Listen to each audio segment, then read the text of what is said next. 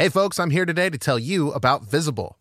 Something unfortunate about wireless services what you see isn't always what you get.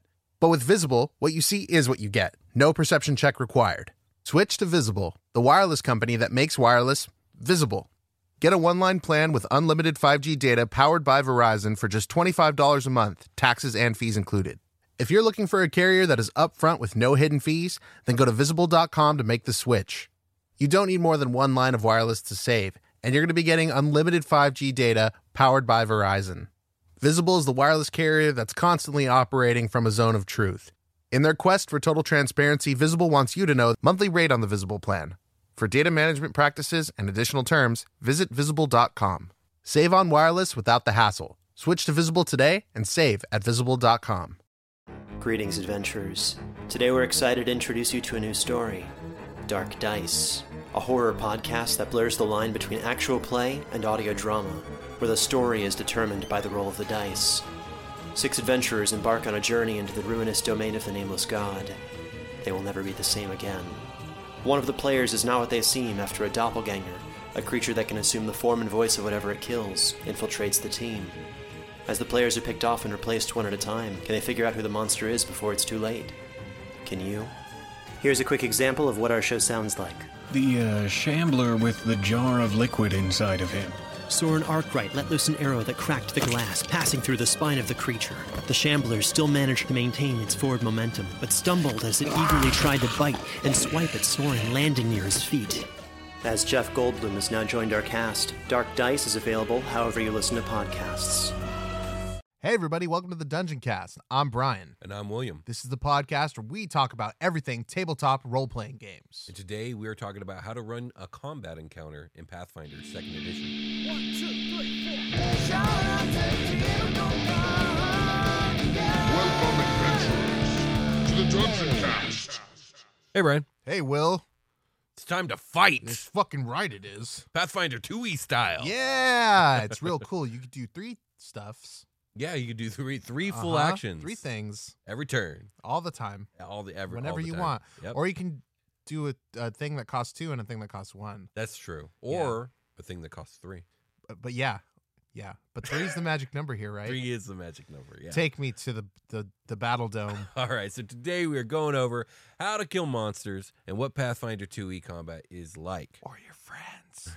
or your friends. Spoiler alert, it is somewhat more rewarding tactically than 5th edition Dungeons and Dragons. Yeah, my greatest critique of D and D Fifth Edition is the combat system. It is clunks. Yeah, There's things you is. could do about it, but like presented as is, um, you know, It is it is clunky. It's Yeah. true. Which is funny because fourth edition, the the thing that is the most mechanically sound about it is its combat. Although its combat is very polarizing. But back Yeah. to Pathfinder. Uh, to add to that, it is also somewhat more complex though. Um, with more moving parts, though I would say not too complex. It is less complex and number crunchy than Pathfinder First Edition or D and D 3.5 or Fourth Edition. All that being said, I will repeat what I said in the Learning Pathfinder 2e episode. If you are already familiar with D&D 5th edition or any edition of D&D for that matter, then you are already 70% of the way there to understanding Pathfinder 2nd edition's combat system. it's true. Yeah. Initiative, rounds, turns, actions, spells, attack rolls, damage rolls, etc. A lot of it is going to be the same or very close to the same. So don't be intimidated. Dive right in. The water is fine. Yeah, it's tasty too. is. It's, it's Um, also tasty. but don't drink it I don't know what after it a bunch tastes of like, people. Yeah, d- after don't drink it after a bunch of people have been in there because, like, if you pay attention to any like pool party sort of situation, nobody's going to the restroom. That's No one's going to the restroom. I will say the water is a little bit greener. Anyways, moving on. so much like D&D, Pathfinder handles encounter or combat events in its own individual mode, Mm. encounter mode. In this mode, time is divided into rounds, each of which is 6 seconds of time in the game world, just like D&D 5th edition. Every round, each participant takes a turn in an established order, just like 5e. Yeah. During your turn, you can use actions, and depending on the details of the encounter, you might have the opportunity to use reactions and free actions on your own turn and on others' turns, just like Just like the other game we know. it's true. it's uh, Pathfinder 2e is like basically D&D with a bunch of other stuff. Like the honest, like honest to God, Pathfinder and D and D are they they're not just cousins; they're cousins that are raised in the same house. Like they they're they're it's all D and D. It really I, is. I it it honestly feels really similar. The the thing that Pathfinder has is definitions for everything. it's true. it's not wide open and left all loosey goosey, and you don't have to It- like go it's into a very opposite approach, and I think I think people can feel one way or another about it the same way they do about fifth edition. So with fifth edition, there's a lot of people that love its openness Mhm. And feel that's great, and mm-hmm. there's a lot of people who feel like they want more to grab onto.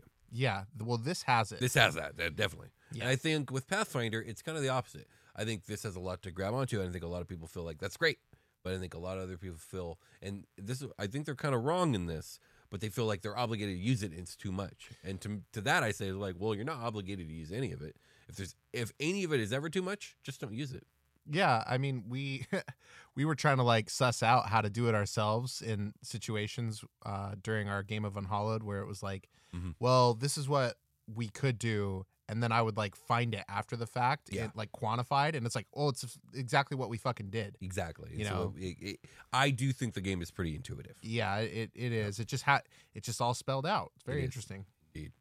And just like D and D, common encounters start with two words. Roll initiative. Roll initiative. Roll initiative. When the GM calls for it, you'll roll initiative to determine your place in the initiative order, which is the sequence in which the encounter's participants will take their turns. Rolling initiative marks the start of an encounter. Yeah, you can't just say you roll initiative. That's like the most annoying shit. It's like, okay, I roll initiative. I was like, no, you don't. No, you, you fucking don't. swing your sword at him. I say that. Yeah, you don't say that. Absolutely. You sit there and I sit here. so typically, and this is where we start to diverge, you will roll a perception check to determine your initiative. Hmm, Uh, the more aware you are of your surroundings, the more quickly you can respond, is the idea here. that's cool. Sometimes, though, the, D- the GM might call on you to roll some other type of check. For example, if you were avoiding notice during exploration, you'd roll a stealth check. Hmm. Or if this is a social encounter, um, you would call for a deception or diplomacy check. I see. To kind of give yourself an edge in that niche situation, Yeah. you would roll the like associative check with that instead of the perception check. Right. So the GM rolls initiative for anyone other than the player characters in the encounter. If these include a number of identical creatures, the GM could roll one for the group as a whole and have them take turns within the group uh, in any order. However, this can make battles less predictable and more dangerous. So the GM might want to roll in initiative for some or all creatures individually, unless it's too much of a burden. Now, I used to be on roll individual train. That Mhm. used to just be my philosophy. It's like, no, they're each individuals. They each get their own turn. I have over the last year or so become converted into the nope, all the enemies go at the same time turn if they're the same type of enemy because I like the swinginess of it. It feels more dangerous, and quite frankly, since I've been running 5e for for most of these last few years, uh, I feel like 5e needs a little bit more danger in it. So when like you know five of I don't know the orcs go all in a row, suddenly the pendulum has swung heavily in their favor. Mm-hmm. You know, I just I like that that kind of back and forth. Yeah, I mean, at the top of the round, it's gonna all quantify to the same thing it would have if you staggered everybody. You know. Yeah, yeah. I just feel like it has more orc, drama when it's like, oh, they all went, oh my god, look at everything that they've done, and we have to counter it now. You know, versus when it's more incremental. Yeah. That's just me. uh, sometimes I like to just say like, what's the marching order because that's like more predictable to what would happen in an actual fight here. Mm, I see. Like, okay, you're up front, so like you're first, right. Okay. sort of thing. That's interesting. I kind of like that. yeah, like how would it go down here? Because there's no speed stat. You know how other games, like other video game RPGs Mhm. specifically, they have a speed stat. Well, I I understand what you're saying. I I think that that is supposed to be quantified. We're talking about D and D right now, fifth edition, between the initiative stat and Mhm. the uh, your actual movement speed stat. But because everything is so homogenized with with their speed stat, almost everyone just has 30 feet of speed. Right. It, it's basically a non-stat. And then Yeah. initiative is, you know, it's a little ephemeral. It's like chance because almost Yeah. everybody's got like a plus three all the time. right. Like monsters Well- usually end up going first because they have such a high initiative bonus. yeah, that's true. That's very true. So, Uh, but I, I, I so I see your logic. I see your logic. For yeah, sure. in this game, it's like okay, well, it's sort of random situationally. it, it's more situational and also perception is a thing that like so like in dungeons and dragons perception has always traditionally been a skill right Mhm. but the thing about perception is number one not every version of D&D has the alternative of perception which is investigation. Mhm. But number 2, perception always seems to be this thing that like we as a community de- default to over investigation. And maybe it's cuz a lot of times especially in 5e intelligence is kind of the weakest of the six ability stats Oh. as the least amount of use uh, with the exception if you're like a wizard or artificer. Man, that is not my experience playing the game. Really? Yeah, because well, you know, like all all my characters, like I use Mhm. investigation often. Yeah, yeah, and and I, it it works perfectly as like either an alternative or even better than a perception roll. What I'm saying is the reason that perception tends to become so dominant at tables is because so few uh, players are playing characters that have any version of high intelligence because guess intelligence so. does tend to be the weakest of the six ability scores. I feel like perception is in in five Mm-hmm. E. Perception is like things you see when you like look about, and Mm-hmm. investigations when you use your brain to like you put your mind to it. absolutely, And the, but like I've heard it explained that way. and I was like, okay, that Yeah. makes total sense. and, and that's how I see it too. But I do think that perception kind of becomes the default look around and search for things. Yeah, I also I almost always in 5e and probably in Pathfinder 2e as well, considering like how it's gone so far. Aside from the initiative roll, perception is almost always a narrative role for me. Like who notices that thing up there and says Yes. is gets the opportunity to say something about it. Exactly. Yeah. You know, and that gets the next scene Going. kicked off. Right. So because and this is I'm I'm kind of what's the word? I'm speculating here. But because that's been my experience over the the two editions with the perception skill, Mm-hmm. I think that's why Pathfinder Second Edition took it out of the pool and made it just a thing that all characters and players have it. They have different levels of it mm-hmm. depending, but like no one is not trained in perception to a certain degree. No one is not proficient in perception because Yeah. everyone needs it and everyone's going to use it. And so now we're going to make it this default thing that everyone has. Yeah, is it based off wisdom? I think it still is. I'd have to actually check. yeah, that. it's like being in tune with your surroundings. Yeah, You know, that's the um, real like what's actually going on. and it's also why they've tied it to initiative as well. It's like Mhm. they've just turned it into a more universal thing and off the skill list. yeah, I can see how they can use it for that for Yeah. sure. So, unlike a typical check where the result is compared to a DC, the results of initiative rolls are ranked. This ranking sets the order in which the encounter's participants act, the initiative order. The character with the highest result goes first, the second highest follows, and so on until whoever had the lowest result takes their turn last. This is pretty 101 stuff, just like D&D. hmm Uh, if your result is tied with a foe's result, uh, this is where it's different. If your result is tied with a foe's result, Mhm. the adversary goes first. Oh, They don't roll off for it. The monster right. wins. Yeah. If your result is tied with another PC, you can decide between yourselves who goes first. When Uh-oh. you reach that place in the initiative order, after that, your places in the initiative order usually don't change during the encounter. So it's like, okay, well, you guys decide. And Yeah. then I guess if you guys want to fight about it, you just roll roll off. Then I guess. Yeah, roll off. Where I like to sort of suggest, like, you know, what is the bonus to the aforementioned roll? Right. Who's got the higher of that, then you win. You know, you go. You, Okay, that's that's a good way to go about you it. You can choose. Like you, you don't necessarily go first. You defer or Right. not. You know, Mhm. That makes sense. um, that I know that's not written here at all. It's just like a home rule, basically. No, I like it though. I I think the idea here too is like, okay, if you guys are a team and have been a team, then you guys might have like, like it's it's usually better when the fighter goes first because they can get out there, right? So Yeah. it's like if you guys roll together, maybe you guys just agree Draw out of character, but in character, it also makes sense. So. Uh, the GM keeps track of the initiative order for an encounter. It usually it's usually okay for the players to know this order since they'll see who goes who goes when and be aware of one another's results. However, the GM might want to conceal the names of adversaries the PCs have yet to identify. Any method used to track the initiative order needs to be flexible because the order can change. A creature can use a delay basic action to change its place in the order. When a creature when a creature gets knocked out, its initiative order also changes. Okay. What? How do you like? Mm. This is a good like DM to DM thing. It's Mhm. like how do you track combat? What's your preferred method? Um, I usually just have uh I get, get all the initiative uh, totals. and I just write in descending order on a on a piece of paper. Yeah, that seems that Mm. seems a little bothersome if you have to change their initiative orders, right? Right. It that that is very right. Uh, what I would do, what I do there, and often I don't just write out the whole thing. I use initials. Mhm. I would just cross it and then put a little like arrow to like in between these two. Now, VM is going. You take out your extra big Texas size eraser and like fucking. no, um, I I think if you're gonna do it like you know pen and paper, it's quick, it's dirty, it's Mhm. right there, it's Mhm. easy to whip up, and for sure, impromptu combat, it's almost always gonna end up on a pad of paper that I Right. have. right. Um, pre-planned combat almost always ends up on an Excel sheet because you can drag the rows and like. oh, that's yeah, that's that's really useful for yeah, sure. and pre-planned, it's like okay, well, I don't need to switch between character sheets and shit. I can keep track of HP in the Excel sheet on the next column over, Mhm. and you know, oh, there's their AC.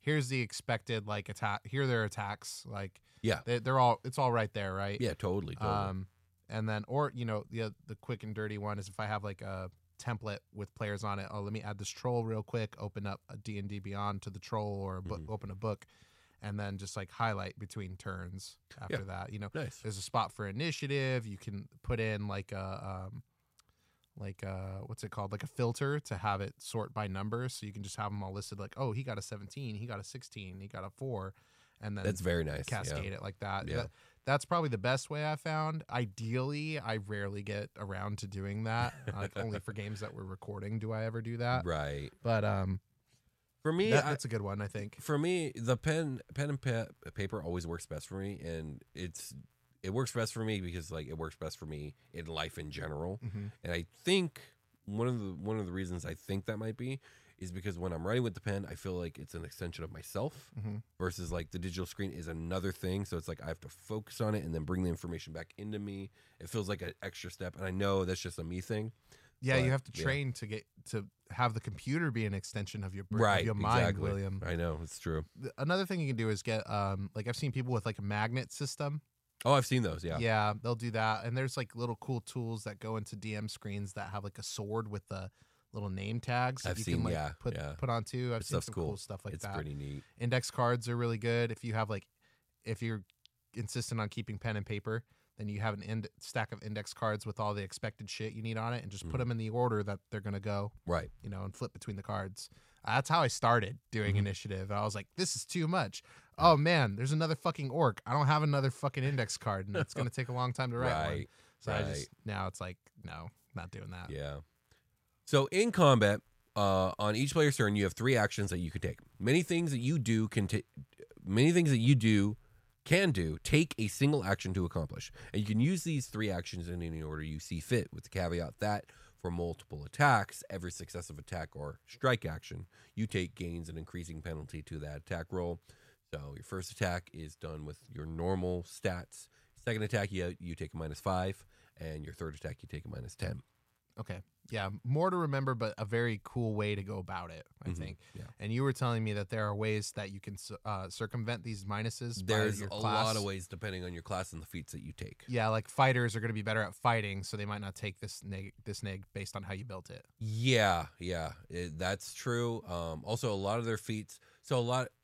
Obviously, I haven't ran a fighter yet, but I've read a lot of fighter feats, and from my memory, a lot of their feats take an extra action to do, and you get more damage out of it, so you don't actually take this neg- negative penalty. Oh, I see. Okay. So I think power attack is one, right? yeah, it's sort of like compiling the two attacks into into exactly, one and you get the extra die. But then, if you did want to take that third, uh, that that second attack, additional action, the third it, action. It counts as a third uh, uh, attack for penalty purposes. So, so minus ten. minus ten exactly. Okay, yeah. interesting. Yeah, if you're, I mean, if you're not using your actions, you might as well. Like, if that's what you're right. doing that If there, if there's literally you got nothing else to do with it, then yeah. yeah, definitely just go for it. Now there are some things you can do to take more than a single action to complete. These are called activities. There are two action activities and three action activities. The most common activity seen in combat is the casting the spell activity. Most spells take two to three actions to cast, depending on their power and effect. Although some some only take one. What's he doing with his hands over there? An activity. Leave him alone. exactly. fucking fire appears. Every participant also gets one reaction around, much like 5th edition D&D. These are things you can do in reaction to something else occurring. Finally, free actions are things so easy and quick uh, to do that they take no action. For example, dropping an item on the ground or yelling a few words, just like D&D. Yeah. So okay. So you get your three actions on your active turn, and on Yeah. your passive turn, you get one reaction. So Mhm. you're not going to get those three points to use in reaction. No, Okay. no, not at all. They're separate pools. It's a little loopy thing with the arrow. Yeah, it's a loopy thing with the arrow. It's true. So let's actually go over what a turn looks like in Pathfinder Second Edition. Step one: start your turn. many, many things happen automatically at the start of your turn. It's a common point for tracking the passage of time for effects that last multiple rounds. At the start of each of your turns, you can take these steps in any order you choose. Um, number one, if you created an effect lasting for a certain number of rounds, reduce the number of rounds remaining. The effect ends if the duration is reduced to zero. For example, if you cast a spell that lasts three rounds on yourself during the first turn of a fight, it would affect you during that turn, decrease to two rounds of duration at the start of your second turn, decrease to one round of duration at the start of your third turn, and expire at the start of your fourth turn. Now, this is very familiar to me in fourth edition because that's exactly how things work in fourth edition Okay. uh, except for things tend to be more like uh, certain effect lasts, save ends, right? So at the end of each turn, you you'd save, right? Right, right. So it doesn't actually count down, but it's like ongoing effects like that are very very common in fourth edition. They're very very common in this game. Fifth edition, it's not really like that. It's usually well, I guess it's kind of like that. Yeah, it's, it, it It's just save ends, the way right? it's worded is usually poison lasts for a minute, but then oftentimes you can also make saves at the end of your turn to end it. Right, like it's it's gonna expire in ten, in ten turns, but or ten rounds or whatever. Yeah. but you can also have a chance to save it every turn. Right. So you're right. really unlucky if it actually lasts ten whole. You're very unlucky. Well, in this case, there's a lot of effects that look, no, this will last this many rounds Mm. minimum, but also they'll have, but it only lasts this many rounds maximum. So interesting. You can uh, use one free action or reaction with a trigger of your turn begins or something similar. If you're dying, you'll roll a recovery check. Uh, do anything else that is specified to happen at the start of your turn, such as regaining hit points from fast healing or regeneration. The last step of starting your turn is always the same. Regain your three actions and your one reaction. Right, so now you're ready to rock. You know your refresh rate at the end of your turn. You know that's that's what it is. Absolutely. So step two, do stuff. You can use actions in any order you wish during your turn, but you have to complete one action or activity before beginning another. What actions you use often depend on your class features, skills, feats, and items, but there are default actions anyone can use, described as basic actions uh, below, which we'll get into. If you begin a two action or three action activity on your turn, you must be able to complete it on your turn. You cannot, for example, begin to high jump using your final action on one turn and then complete it as your first action on the next turn. Oh, that's funny. Which I never even thought to do, but I guess yeah, you got to clarify because I'm sure someone is going to try and yeah, do that. some carryover. Like, Yeah. oh no, I mean like the six second, like three seconds into my turn, and then three seconds. You know, That's so funny. this this kind of always um so in the adventure zone during Mm-hmm. the suffering game arc and this is spoilers for that show i know there's not a big crossover between our audience and that one I wish there was because I love that show. i know me too that's how we got in that's how i got into yeah, d&d yeah. and stuff For me, it was Acquisitions Inc. and then Adventure Zone. But yeah, yeah it's still, yeah, yeah. Um, and i get it they don't take it very seriously when they play No, um but at at its heart they're playing d&d so like i don't mind it you Mhm, know they're mhm. very rules fluid Yeah. and that's that's okay dungeons daddy's the same way and people love that show i think a lot more people listen to our two shows than those two shows right. Um shout out to you guys if you're listening Yeah. and daddies people Absolutely. uh, but but in the adventure zone, there's this story arc called the Suffering Game, and in one of one of the fights, Magnus is trying to like tie a rope off to something and like throw a lance with the rope tied to it to like a hit a pipe and like he wants to like wet the rope okay. and like yeah. make a conduit for electricity or something like that. And like Griffin, the DM, was just like, What the fuck are you doing? And he's like, Come on, I'm a fighter. I suck. That guy's casting like a bajillion damage worth of stuff. Like, let me tie this fucking thing to this I'd thing. be like, you know what? All right, fine. that's basically what he's like. I don't know what to do with you right now. Like, if that's if because he's really bringing it home. Like, this is what I want. And yeah. it's like, okay. No, that's fair. Because Um, each of those things in 5e would be considered an action, which you get one of, right? Wetting a rope would technically, you have to uncork your watering skin and wet the rope. mhm. You know, there's your six seconds because it incorporates movement, Yeah. right? Yeah. He, you're not wrong. And then he's tying it to something and throwing a thing. It's like, okay, well, in Pathfinder, it seems more realistic to like do a few things like that. Exactly. That's exactly right. Um, and yeah, with with fifth edition, for what you just said, it's like okay, maybe you relegate one to a bonus action, but there's no rules for for making movements into other actions like there were for fourth edition, for example. Yeah, I so guess it, like, it gets messy and confusing. Yeah. yeah, and it like breaks the rules. It breaks the rules, right, Well, yeah. whatever. Fuck off. Um, but like, basically, what another way you could look at it is like each turn is six seconds. Right. What can you accomplish in six seconds realistically? Like uh, uh, somebody with really dexterous hands that's like good at tying ropes or whatever. The things he asked for, I think it, I think it's within reason for a yeah, like character. uh, he was he was pushing it. Yeah. and that's you know everyone he's right. There's a lot of shit. They were high level. There's a lot of shit going on. He's like, dude, Yeah. what the fuck? I'm just trying to throw the spear up into this. thing," Right. okay, Travis, Which- go ahead. That's a common complaint with with 5e and with 3.5 was the disparity between martial and spellcasters. yeah, I've, I've seen that argument get a lot louder lately. um, Okay. over the last year. yeah. I think they they the- need to do something about it because two E solved it. It feels like. Uh, well, yes and no. I would say mostly yes. Yeah, mo- the, okay. The only edition that ever ever actually fully 100% solved that was fourth edition. Fourth edition rules. Which- Actually, it's really cool. Yeah. It completely solves the disparity. They are equally powered and equally cool throughout the whole thing. Really- Anyways, you know, you're playing two. You're every role playing game that has a role playing aspect and a combat aspect. Yeah. it's two different games smashed together very much so. every time. So Agreed. why not make it cool like fourth edition? It wasn't Yes. that. It wasn't even that hard. No, it wasn't that hard. It was just here's the cold hard facts, and this is a major criticism, and they're not wrong.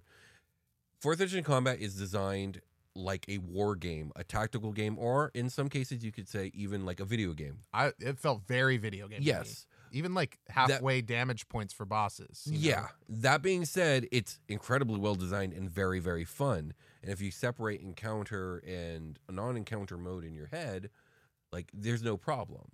But that that's one of the major uh, talking points of what was wrong with fourth edition. Which honestly, we'll do a fourth edition episode one day. and We could really get into it. But Yeah, we're moving a little bit away from Pathfinder Second Edition. It's true. it's What I, what I want to say though is that Pathfinder Second Edition has closed that gap drastically. yeah, But some would say good. it's even reversed it a little bit, where martial characters stay very powerful throughout the whole thing, and people who are used to D and D spellcasters have this tendency to feel underpowered, Mm. even though it's not that they're underpowered; it's that they're less powerful than the they're less D&D powerful than they were in. Five E. Yes, it's exactly. so unbalanced. It's It's so so, off unbalanced, yeah. scale. Like how uh, my high level wizard is I- like fucking bonkers. I was reading an article the other day about uh, uh, some some uh, speculation on why the phenomenon happens, and they were saying, well, the thing is with spellcasting, we accept that it's magic, right? It could just do crazy stuff because we say it can. Mhm, But when we think about a fighter fighting with a sword and shield,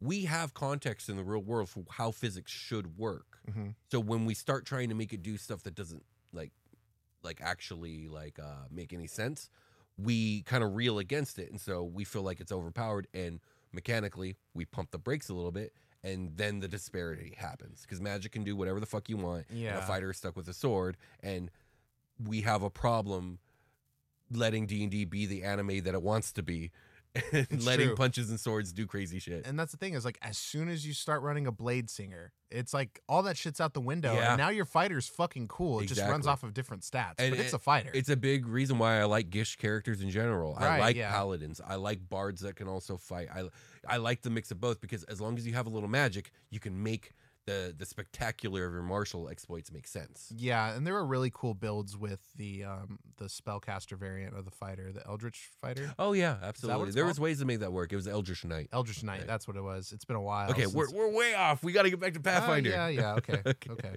So, uh, once you have spent all your actions, uh, your turn ends and the next creature turns begins. You can, however, use only some of your actions and end your turn early. As soon as your turn ends, you lose all your remaining actions, but not your reaction or your ability to use free actions. So, step three is end your turn. Once you've done all the things that you want to do with the actions you have available, you reach the end of your turn. Take the following steps in any order you choose. Play then proceeds to the next creature in the initiative order. Number one, uh, and any effects that last until the end of your turn. They're done. If you have persistent damage condition, you take the damage at this point. After you take the damage, you can attempt the flat check to end the persistent damage. You then attempt any saving throws for ongoing uh, afflictions. Uh, you can use one free action or reaction with a trigger of your turn ends. Um, resolve anything else specified to happen at the end of your turn, and that's your turn. That's good stuff to quantify. Yeah. Now, many of a creature or a monster's actions are dictated by their class or stat block, but let's take a look at some of the more common basic actions ev- available to everybody. Basic actions represent common tasks moving around, attacking, and helping others. As such, every creature can use basic actions except in some extreme circumstances. And many of those actions are used very frequently. Most notably, you'll use interact, step, stride, strike a great deal. Okay. So, um, interact is obvious. You interact with the item, you turn something on, you pull a lever, whatever. Stride is what you would call move in D&D 5th edition Okay. you can move up to your speed, right, with stride.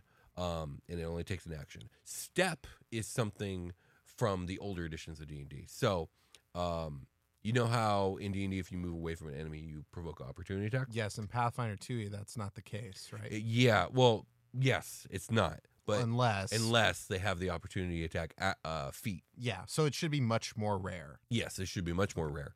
But uh, much like older editions of D&D, there's this concept of the five foot step.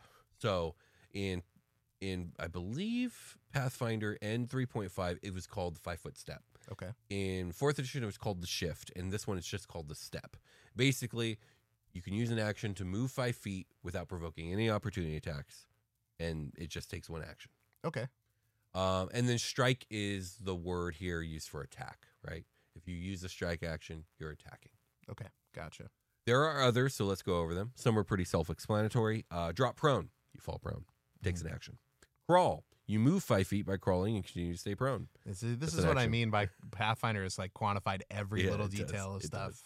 Um, delay, you could postpone your turn lower in the initiative order, um, but apparently it costs you an action, so you are losing something by doing that. That's a little weird that it would cost an action. I, I well, it's here in. You know what? Let It's me just like pull it ga- up. Well, it's just like gamified, I guess, if it does cost actually cost an action. 2E delay.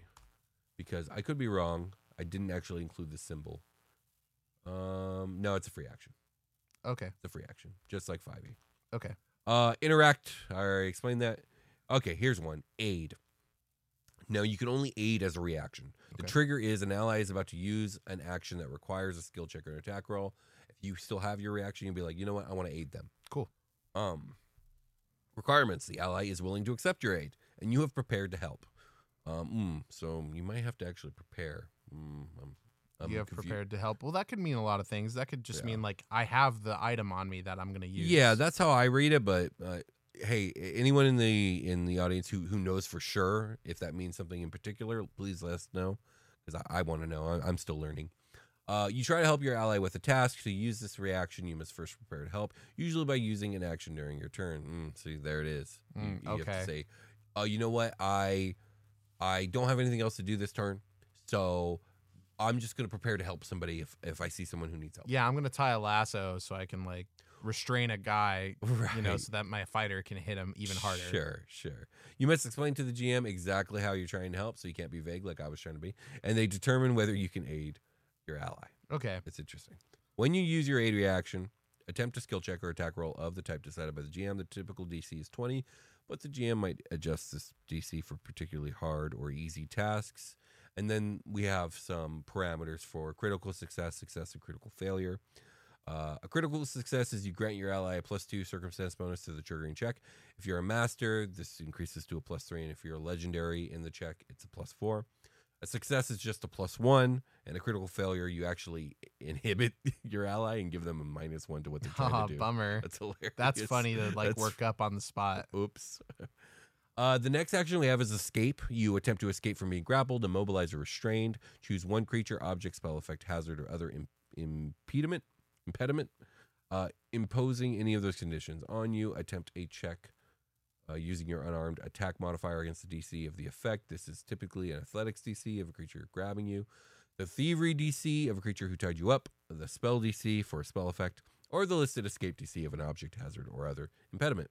Uh, you can attempt an acrobatics or athletics check instead of using your attack modifier if you choose. Okay. Uh, leap, you take a careful short jump. You can leap up to 10 feet horizontally if your speed is at least 15 feet, or up to 15 feet horizontally if your speed is at least 30 feet. That's going to be most people. Mhm. Uh, you land in the space where your leap ends. If you leap vertically, you can move up to three feet vertically and five feet horizontally onto an elevated surface. Jumping a greater distance requires using an athletic skill, and there's lots of feats for bigger, better, quicker jumps. Yeah, I don't know why everybody's like, "Oh, the centaur, it's OP." They only have four feet. All right, the next one is ready. This is like ready in action. You prepare to use an action that will occur outside of your turn. Choose a single action or free action that you can use and designate a trigger. Your turn ends. Uh, your turn ends at this point, so you probably want to do this at the end of your turn. Okay. If the trigger you designate occurs before the start of your next turn, you can use the chosen action as a reaction. Provided you still meet the requirements to use it, you can't ready a free action that already has a trigger. Okay. That's cool. Lastly, here, not that this is the last one, it's just the last one I included. It's take cover. Requirements you are benefiting from cover are near a feature that allows you to take cover or are prone. There's so many cover rules in every game. I know. It, it matters too. It does. Uh, you press yourself against a wall or duck behind an obstacle to take better advantage of cover. If you would have a standard cover, you instead gain greater cover, which provides a plus four circumstance bonus to AC, to reflex saves against area effects, and to stealth checks to hide, sneak, or otherwise avoid detection. Otherwise, you gain the benefits of standard cover, which is a plus two circum bonus, circumstance bonus instead. This lasts until you move from your current space, use an attack action, become unconscious, or end this effect as a free action. okay. Um, I know in 5e it's like worded a lot more complicated than that. It's like 5e, three quarters cover, quarter cover. Yeah, there's that, and quarter cover. It's hide, half, half hide is your matter? action, right? Yeah. You have to take a hide action. So there goes your action. Well, Now unless you are the rogue, unless you're a rogue. the normal one doing Right. this type of bullshit. Exactly. But in this case, it's like, okay, I'm going to do this thing and then I'm going to do this thing. And you know what? Like, I can, I have a place here I can hide. I'm going to hide there. Like, Yeah, damn, you just yeah. did three things. That's cool. I know, and it probably still took six seconds. Like 5e is a little strict with its combat. Yeah, it's just, it's really strict with its allowances of what you can do based off its action economy. Yeah. Um, I mean, I like, I love the fluid, like the no opportunity attack thing is like, yeah, it opens it up so much. It just does. that one rule. it does. It does. Like, yeah, man. Like, I, I just have such gripes with 5e's combat. Like, seeing something else at all is like, ooh, cool. neat. Yeah. Well, it's just weird that like 5e not 5e has the whole disengage thing. But again, there goes your turn, Mhm. right? While like every other edition up to that had the shift or 5 foot step. Yeah. Like, why did we lose that? I don't I don't understand. But yeah, like there, there's ways. Around, you know, you have to play smart, and Mhm. like giving up your turn to move away. Maybe it, it's all situational. Mm-hmm. It's it's just so hard to tell if it's going to be worth it or not. right. And I think that's why everybody gets that pool of options. You know, like hide, disengage, dash, like Mhm. those types of things. Anybody can do it. But I like the variety here in 2E, and like doing a few things makes sense. You know, the fact is no one likes to give up their turn. Even DMs don't like to do that to their monsters most of the time. it's one of the most powerful bartering chips like in the combat scenario Mhm. is like making people lose their turn right. That's or exactly giving up right. like lose like casting a spell and having it miss essentially your turn got skipped you know? Right. you lost a resource too Mm-hmm. sucks It does. you know suck. it feels bad yeah, you know what I do when I feel bad? take a short rest. let's fucking do Let's that do shit. it. Mm.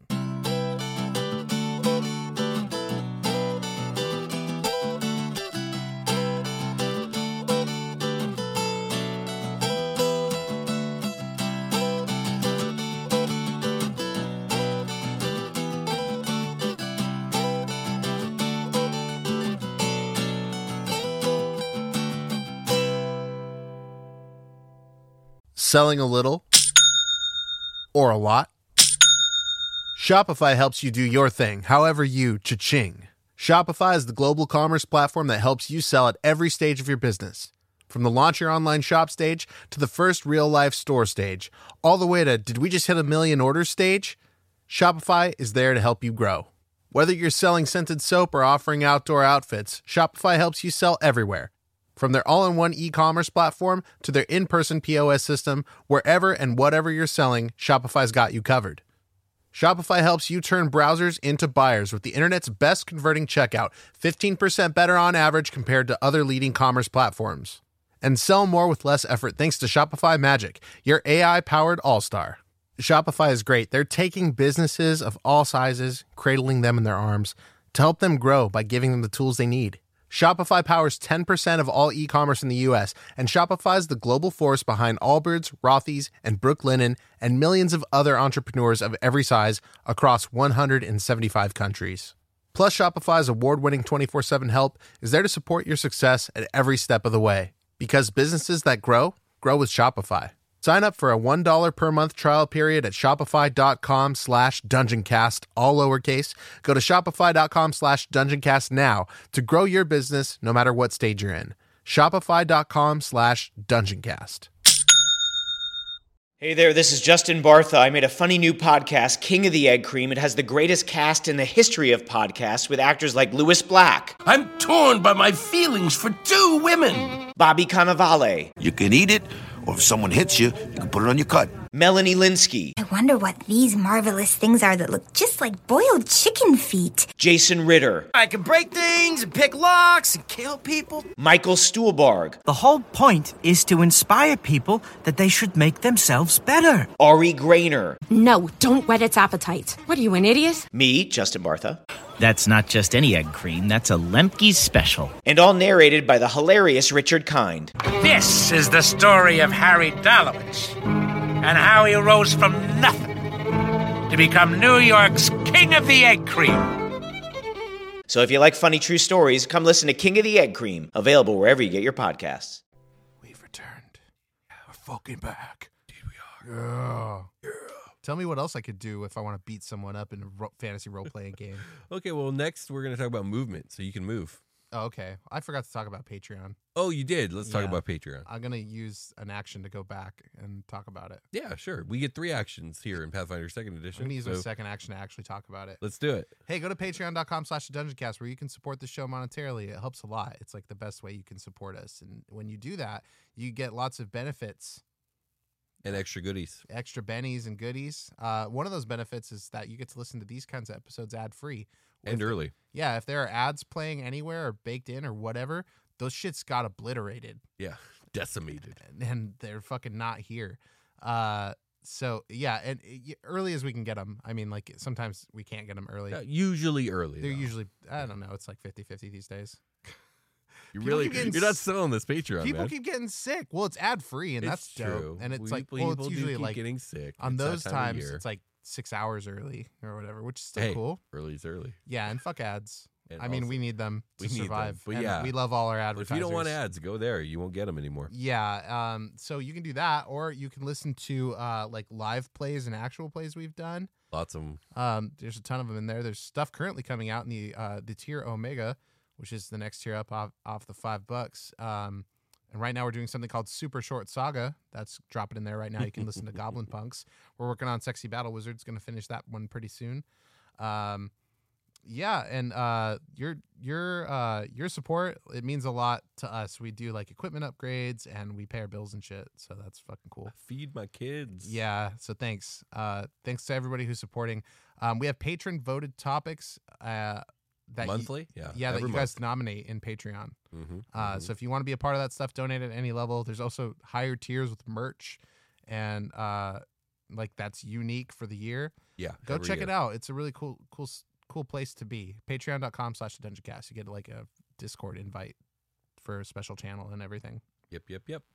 Um, okay, now tell me what I can do to beat people up. Let's go. We're, we're moving now. So movement works much as it does in fifth edition D&D. Your movement during encounter mode depends on the actions and other abilities you can use, whether you can stride, step, swim, or climb. The maximum distance you can move is based on your speed. Certain feats and magic items can grant you other movement types, allowing you to swiftly burrow, climb, fly, or swim. Yeah, and to be clear, this is a game that you play like on a grid, right? Yes, so grid movement is very much encouraged with Pathfinder Second Edition. Not as much as say 4E, which it's almost that shit. mandatory. Yeah. Um, although I, I have done it with Theater of the Mind, but it's almost mandatory. Mhm.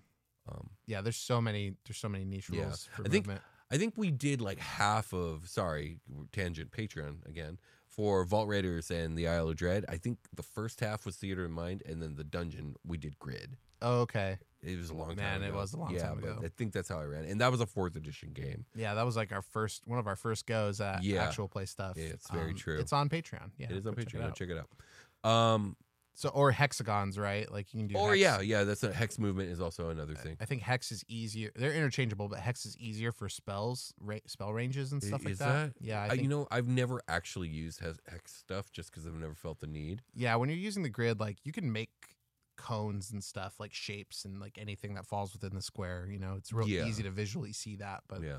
like thinking about like what it's supposed to do Mm-hmm. in like AOE scenarios, like 15 foot spacing between. Mhm. Like that's a little weird on a, a four by four kind of.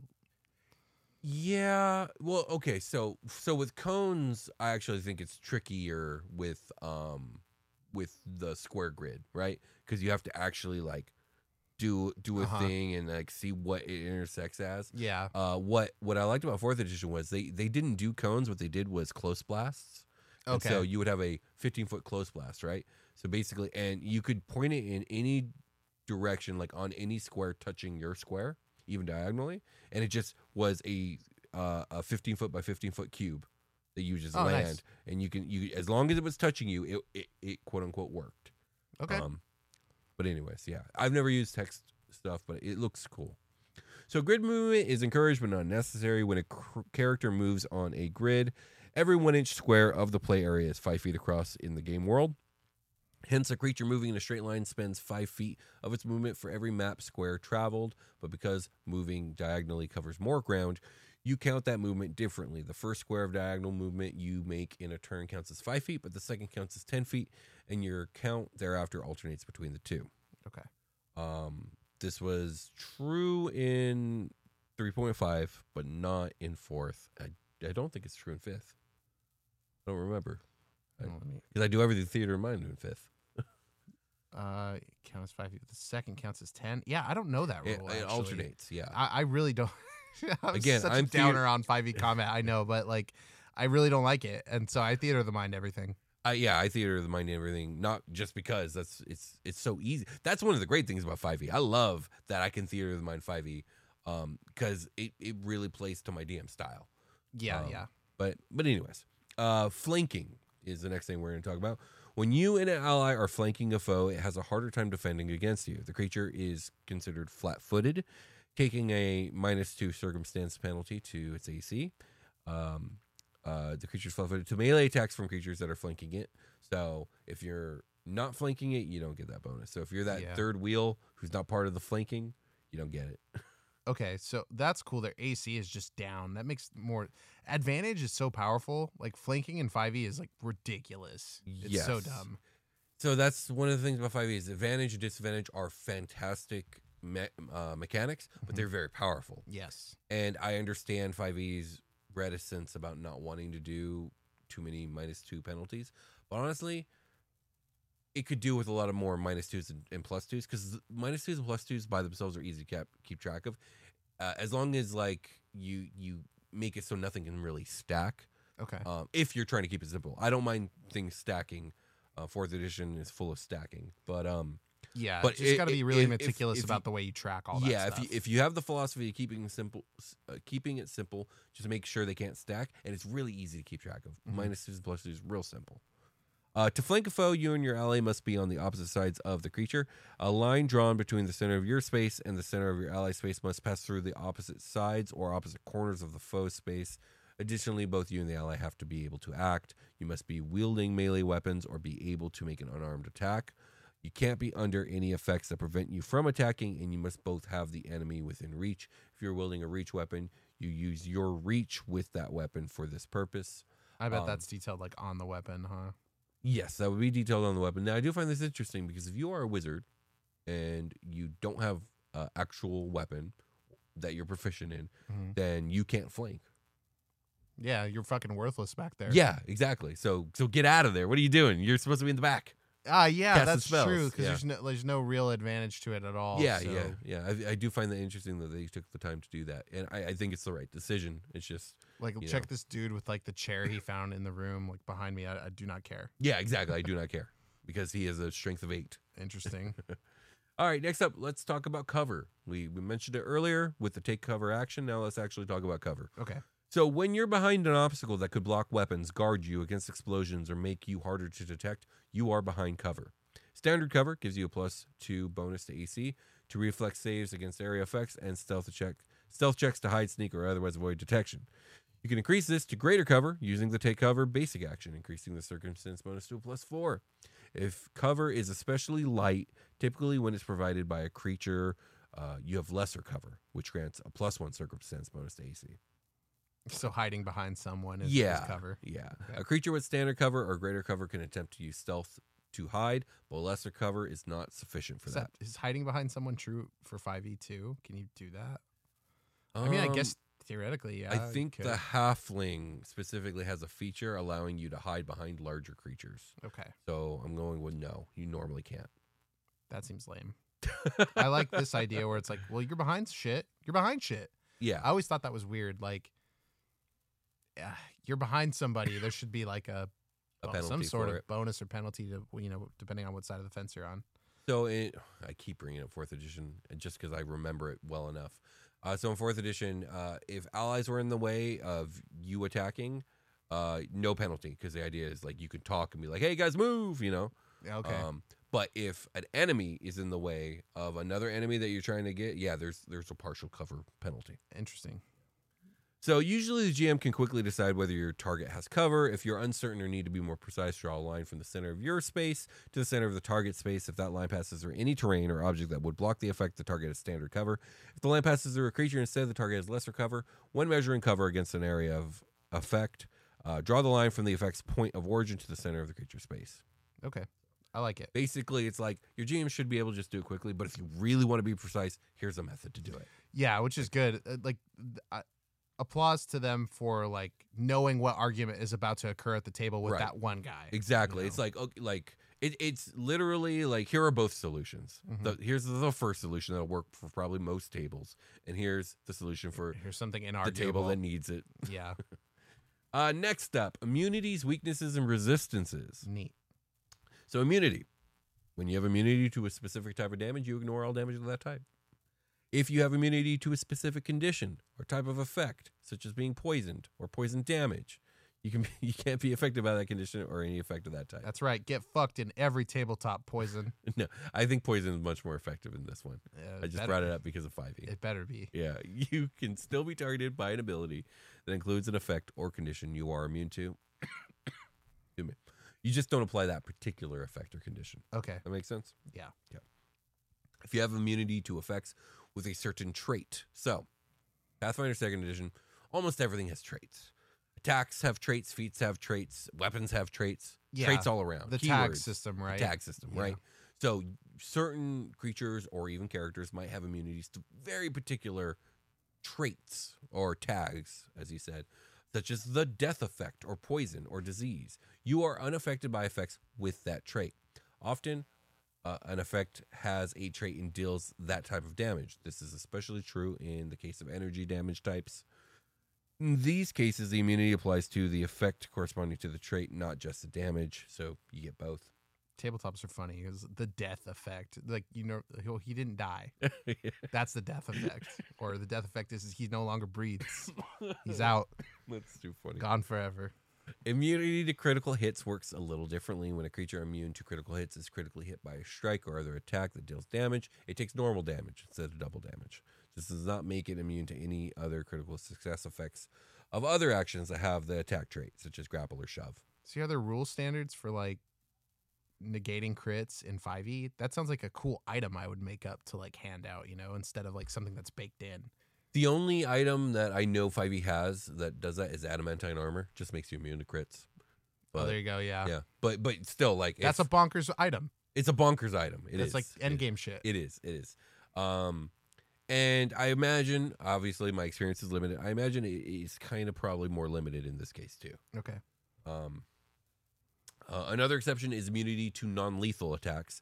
If you are immune to non-lethal attacks, you are immune to all damage from attacks with the non-lethal trait, no matter what other type the damage has. For instance, a stone golem has immunity to non-lethal attacks. This means that no matter how hard you hit it with your fist, you're not going to damage it.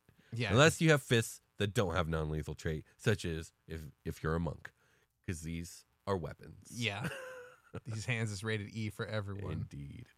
Uh, next up, weaknesses. If you have a weakness to a certain type of damage or damage from a certain source, that type of damage is extra effective against you. Whenever you would take that type of damage, increase the damage you take by the value of the weakness. For example, if you are dealt 2d6 fire damage and have a weakness 5 to fire, you take 2d6 plus 5 fire damage. In the real world, everybody has a weakness to fire. Yeah, absolutely. I would imagine. Very much so. So does that make sense? Like uh weaknesses in this game have a numerical value. Yeah. And that is the extra flat damage that you take. I think that's cool. Yeah. Like it's just gonna instead of like flat doubling stuff, that's too crazy, right? Mhm, mhm. Can't really be doing that. it worked like this in in the previous at least 3.5 and 4e so when i say previous d&d editions i those are the two i mean i don't have experience with first and second so i can't speak to it Yeah. If you have a weakness to something that doesn't normally deal damage such as water you take damage equal to the weakness value when touched or affected by it Okay. if more than one weakness would apply to the same instance of damage use only the highest applicable weakness value they don't stack uh, this usually happens only when a monster is weak to both a type of physical damage and a given material. So, like, I guess, like silver slashing to werewolf paper. Yeah. Uh, to lichen bodies. yeah, there we go. uh, next up is resistances. If you have resist, it works the same as weakness in reverse. If you Are have you making a rock paper scissors joke? Y- Yeah, it was a really bad one. Like, I why was did just you like, "What's weak paper?" to slashing?" And I couldn't think of a monster. I was like, "Paper."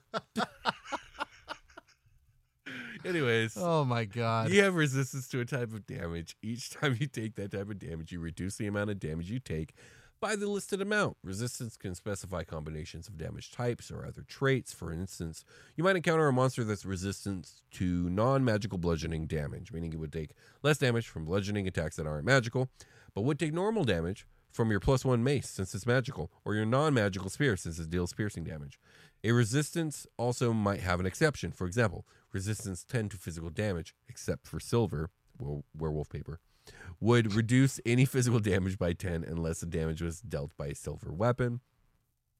If you have more than one type of resistance that would apply to the same instance of damage, again, they do not stack. Use the highest applicable resistance value. Um, it's possible to have resistance to all damage. When an effect deals damage of multiple types and you have resistance to all damage, apply the resistance to each damage type separately. So this does stack. If an attack would deal seven slashing damage and four fire damage, resistance five to all damage reduces reduce the slashing damage to two and negate the fire damage entirely. That's probably some high legendary monster shit right there. Yeah, and there are attacks that do like both types of damage, right? Like yeah, there, there are there are flaming punches and stuff like yeah, that. absolutely. There there are plenty of attacks and stuff in this game that will use multiple. Yeah, lightning sword, types. thorn mm-hmm. whippies, all Thorn kinds. whippies, Of, yeah, those are all just combo stuff. It's absolutely right. And I was just like flashback to high school, taking out my notebook, and the person next to me is like, "Why is there hair all over your notebook?" And I'm like, "It was made that way." It's- you know, because it's a it's a werewolf. it's Mm, werewolf I got it. Thank you. Uh, should we get ready for a long rest? You- Uh, like- probably, but well, do you have any other questions about how combat is is ran in Pathfinder Second Edition? How My- you how you work it? my closing. Well, okay, so we have yet to play one. Don't I- tell them that. I'm kidding. I'm kidding. Well, I mean, like, goddamn, it's well, not, it's not my fault. You guys didn't fight the the corrupted. Uh, oh, no, spoiler. Sorry. Yeah, it's not your fault. Um, Yeah. but also go okay. So check out Patreon.com. You'll be able to check out Unhollowed there pretty soon. Um, I had a fight planned for them. They expertly avoided it, and so we didn't have a combat that session. sometimes we just wait it out. They and it- really and did. The problem goes away. They, they it sure did. It's like I don't know why I'd walk over there. Honestly, I don't really know why I'd do that. So I'm just gonna stay here. And everybody was like, "That sounds reasonable." And then the thing just went away. Yep. yep. Uh, I mean, that's, that's there was how, a, a lot of checks had to be passed, and they were all passed. So yep, it worked we out. did it. We were very like, I, they all made sense, and Yeah. I probably could have died in that scenario, Yeah, yeah, absolutely. uh, but I didn't. I thought it was going to happen. Yeah, I was like, "Ooh, I'm gonna do what I think I should do, and I might die. Let's see how it goes." and that's playing role playing games. So Mhm. yeah, we didn't do our combat yet, but like the theory here, I, I wrote this little cheat sheet for that game that I was gonna pass around the table, but like, it's not very big. Like, No, Uh, it's pretty streamlined. if you're familiar with 5e combat, it's not really. It's it's a sidestep over into Yeah. a, c- few extra rules, really, and Yeah. and that's honestly what it feels like is extra rule, extra stuff to Extra to definitions, yeah. Yeah, like well, even just the action economy is is buffed Mhm. in a way. It like is, there's more yeah. to do, so there's more to keep track of, and Exactly. in a way that it you know like I was saying with the rope tying thing and like throwing something or whatever, it better better for st- that quantifying that type of stuff, so Yeah. you don't have to get you know into the rules water and wait around and try to figure it out. Yeah. This kind of handles it. I feel like I ha- we I haven't I can't imagine a scenario in Pathfinder where it's not quantified somewhere. yes, if you ever have a question, there's going to be a rule for it. Yeah, like if you search- if, if you need it, you, it'll be there for you as a tool. yeah, searching for rules in Pathfinder is like crazy. So you know, Yeah. just let the let the guide be your guide. You don't really have to come up with it like 5e, Mm-hmm.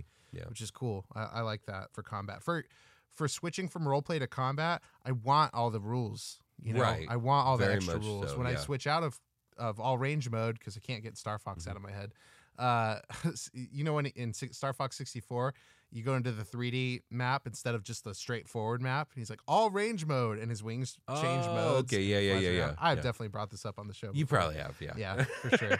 I, that's a great game. Star I Fox hear nothing 64. but good things about it. Yeah, it's play it's it. a classic. From It's a great pilot game. Like That's cool. A lot of fun. Um, but I, I do get your analogy for sure, and I agree with it. Although, um, what's cool about Pathfinder Second Edition is that, um, it, it provides everything that you need, but you don't. If you don't need it, don't don't use it. So like, there Right. are people who feel opposite, who who want a lot more structure when it comes to out of combat. And trust me, this game definitely has plenty of it. I won't be using a good portion of it because I don't need it. Right. But whenever I do need it, I know It's it's there, there. and it's a quick look up. Yeah, and that's totally. It feels like that's what it's there for. Like, oh, we don't know this part. Let's go look at it. And there's like, you know, tight rules for it. And it's like, mm-hmm. okay, well, we can keep as much of this as we feel necessary. Exactly, Like, it's better that they did more. Are we? Did we talk about, um, like death and being wounded condition and stuff like that? uh, that? we talked about that in the Learning Pathfinder. We, oh, we, did. detailed You're right. You're right. So We- I, that I was a detailed portion too. Yeah, Yeah. okay, I was yeah. gonna say because it's on my cheat sheet You're at the very yeah, end, and. I'm like, oh, I, Wounded I and think we only yeah. mentioned it a little bit, Yeah, but we, yeah. we talked about it in a different So go check out that our previous Pathfinder. Yeah, it would have been the. Learning Pathfinder uh, second edition episode. yeah because what happens at the end of most combats? Death. for some. Yeah, for some, All right. not I for think- people that are good at it. I think it's time to take a long rest. Let's do it. Let's do it.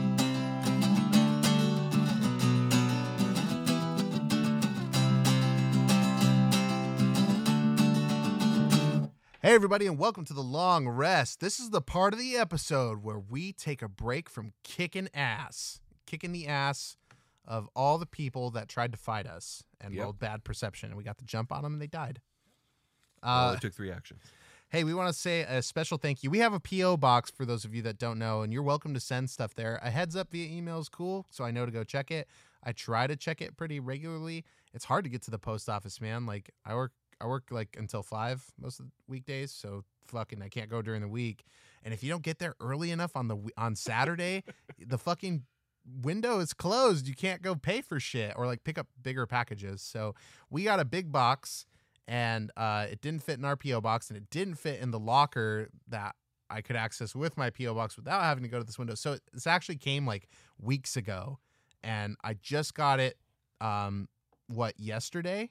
I think I picked up the package, and then this episode is airing like two weeks after I'm recording it. So it's been a while, but we want to say thank you to Chris, um, who sent us some really awesome dice boxes. My goodness, Yeah, these Um, things are awesome. they have our logo like carved into carved it, into them. I or would like say car- wood burned into it. No, that I don't It's think that's wood burned. burn, burn. it's I the- think it's carved. It's, impressed into it. Yeah, like it, it- looks beautiful. Yeah, I I don't think it's by hand because it's too perfect on all three boxes. yeah, but it's it's beautiful. It's got our logo perfectly on it. They're made of wood, and they they're very roomy inside. And there's like three compartments. yeah, they're for- for magnetic, like very They're nice. magnetic. Yeah, these Yeah. things are beautiful, man. So you can fit like a dice, uh, set of dice, and then like either extra dice or like minis. Or pens even. You can put pens. yeah, you here. can totally put a pen on that side and then put Yeah. the dice in the other container. You know, whatever you need. But it's a really cool, like they're strong they're magnet. stained beautifully. It's like yeah, they're they're yeah. Yeah, Will well got like done. a pine, and I got like a cherry wood. Yeah. And then there was an, a third one that was like also cherry wood or something like that. I don't even know. It's they're fucking awesome though, and uh, we really appreciate it, Chris. So he actually sent a note that I'm gonna read. Um, so yeah, if you guys want to send stuff to PO box, we'll talk about it on the show. We'll read your letters, that sort of thing, um, and and we really appreciate it. Uh, so Will and Brian, thanks so much for all that you both do. Uh, making dice boxes and other game accessories has become a passion of mine, and I love getting to share it with other players. I wanted to show my appreciation via these dice boxes. They're made of solid purple heart, canary, and paddock. Pad paddock? Paddock? Unsure. P A D A U K. Uh, that's my Paddock. yeah, that's my safeguard for when I can't say a word right. I'll just spell it. You guys know. They'll fit standard size dice, and the foam inserts are removable if you'd like. Uh, I'm not in business in any official capacity and mainly pursue this kind of work as a hobby. Mostly, I just like bringing ideas to life for other passionate gamers and it not costing me too much. Uh, to that end, you should uh, should either of you like anything else made, whether it be rolling trays, a DM screen, etc. I'd be happy to oblige. Shout out to Demogorgon, Chris. Shout out to Demogorgon. Uh, thank you, Chris. That was a really nice message. and, Yeah, um, absolutely. I mean, don't go crazy. I'm happy to to accept anything that you send. And on their next up, uh, for the last two episodes, well, okay, so we had an episode with Diggy, um, where like our normal display, you know, we're on Zoom. Yeah, so our normal yeah. display isn't available. But this episode, we had it on display. Oh, up yeah, front right the whole there. time. I put mine up Cool there. beans. Uh, we'll we'll pick the um. Let's see what types of wood there. The I, I imagine this that's the canary. Is the lighter one? I would imagine so. I mean, I could look it up real quick, but I don't Um, feel like it. This one up here, the one that's on display, that's definitely Purple Heart. Okay, yeah, cool. Um, so yeah, we had we had one up here in front of our Demogorgon uh, plushie.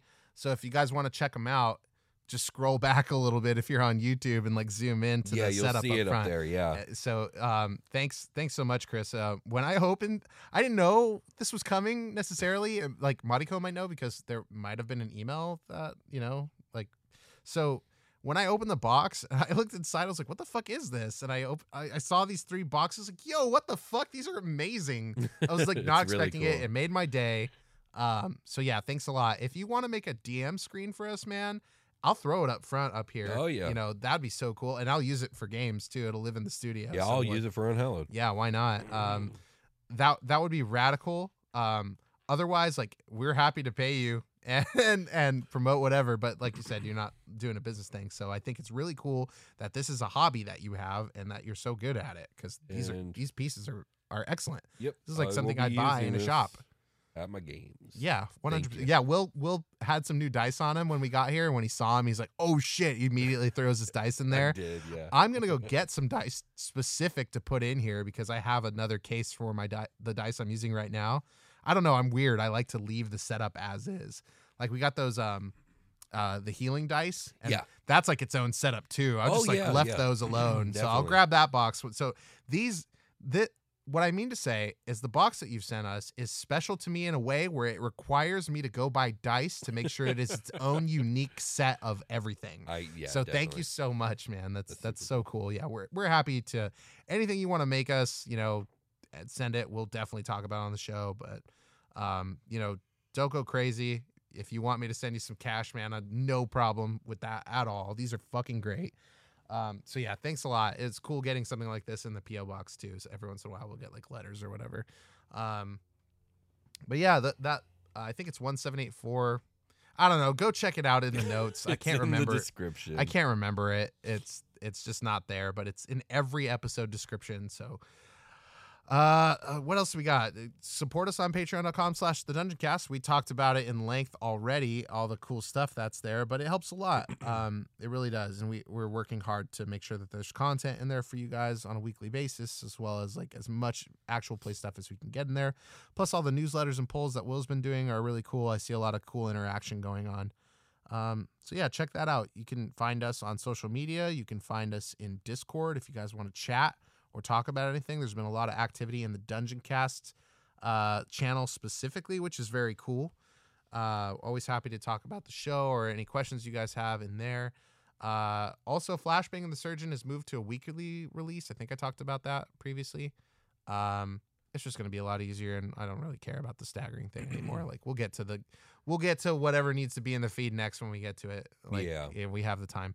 So uh, very cool. I think right now it should be session three is done, which is uh, inspired by the Scarecrow from Batman the Animated Series. Uh, for anybody without context, Flashbang the Surgeon is a Batman the Animated Series uh, actual play game that I run with my good friends Steve and Jake. Your special guest, Jake, as a matter of fact. And our good, our good friend, I think I call him good friend Steve. He's our good friend. He's friend of the show, Josh Freeland, and good, our good friend That's Steve. hilarious. Uh, but yeah, uh, I think in the Discord now, people, somebody was talking about uh, they're at like a fancy party and he's like yelling for his drink. I actually made that a soundbite on my phone to like assign to his text messages when they came in.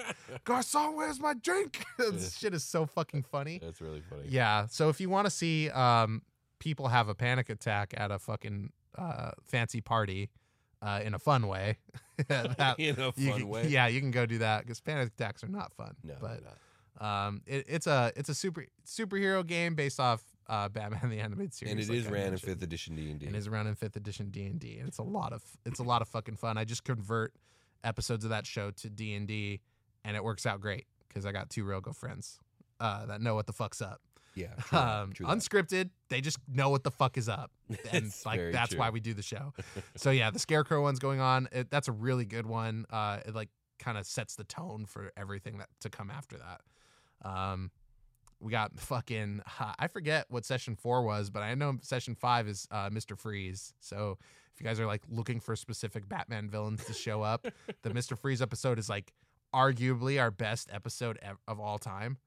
Um, so that's that's coming up, and I'm really excited for that. So if you guys go check it out. It's on the Superquest Saga feed. Um, yeah, that's uh that's all I got. You got anything else? I guess uh, I'll I'll leave off saying that we have really big news coming for Starseeker's Guide to Draken Star. Ooh. Um, uh, we're going to try and be opening up the the the Kickstarter to people who missed it, um, along with some new artwork and stuff to show off. Obviously, we've released one of the betas. The second one is is quickly incoming, and I'm hoping the third one is very quick to follow because I've been working on a lot of stuff that is lately that is going to be part of the third beta. Um, that being said, uh, you guys will know as soon as I know, and I will. We will. We will talk about it probably at the top of the two or three episodes that uh, that uh, pre preclude it. All right. Well, that let's call it a game. Let's call it a game. Thanks, we'll talk to you guys later. Bye.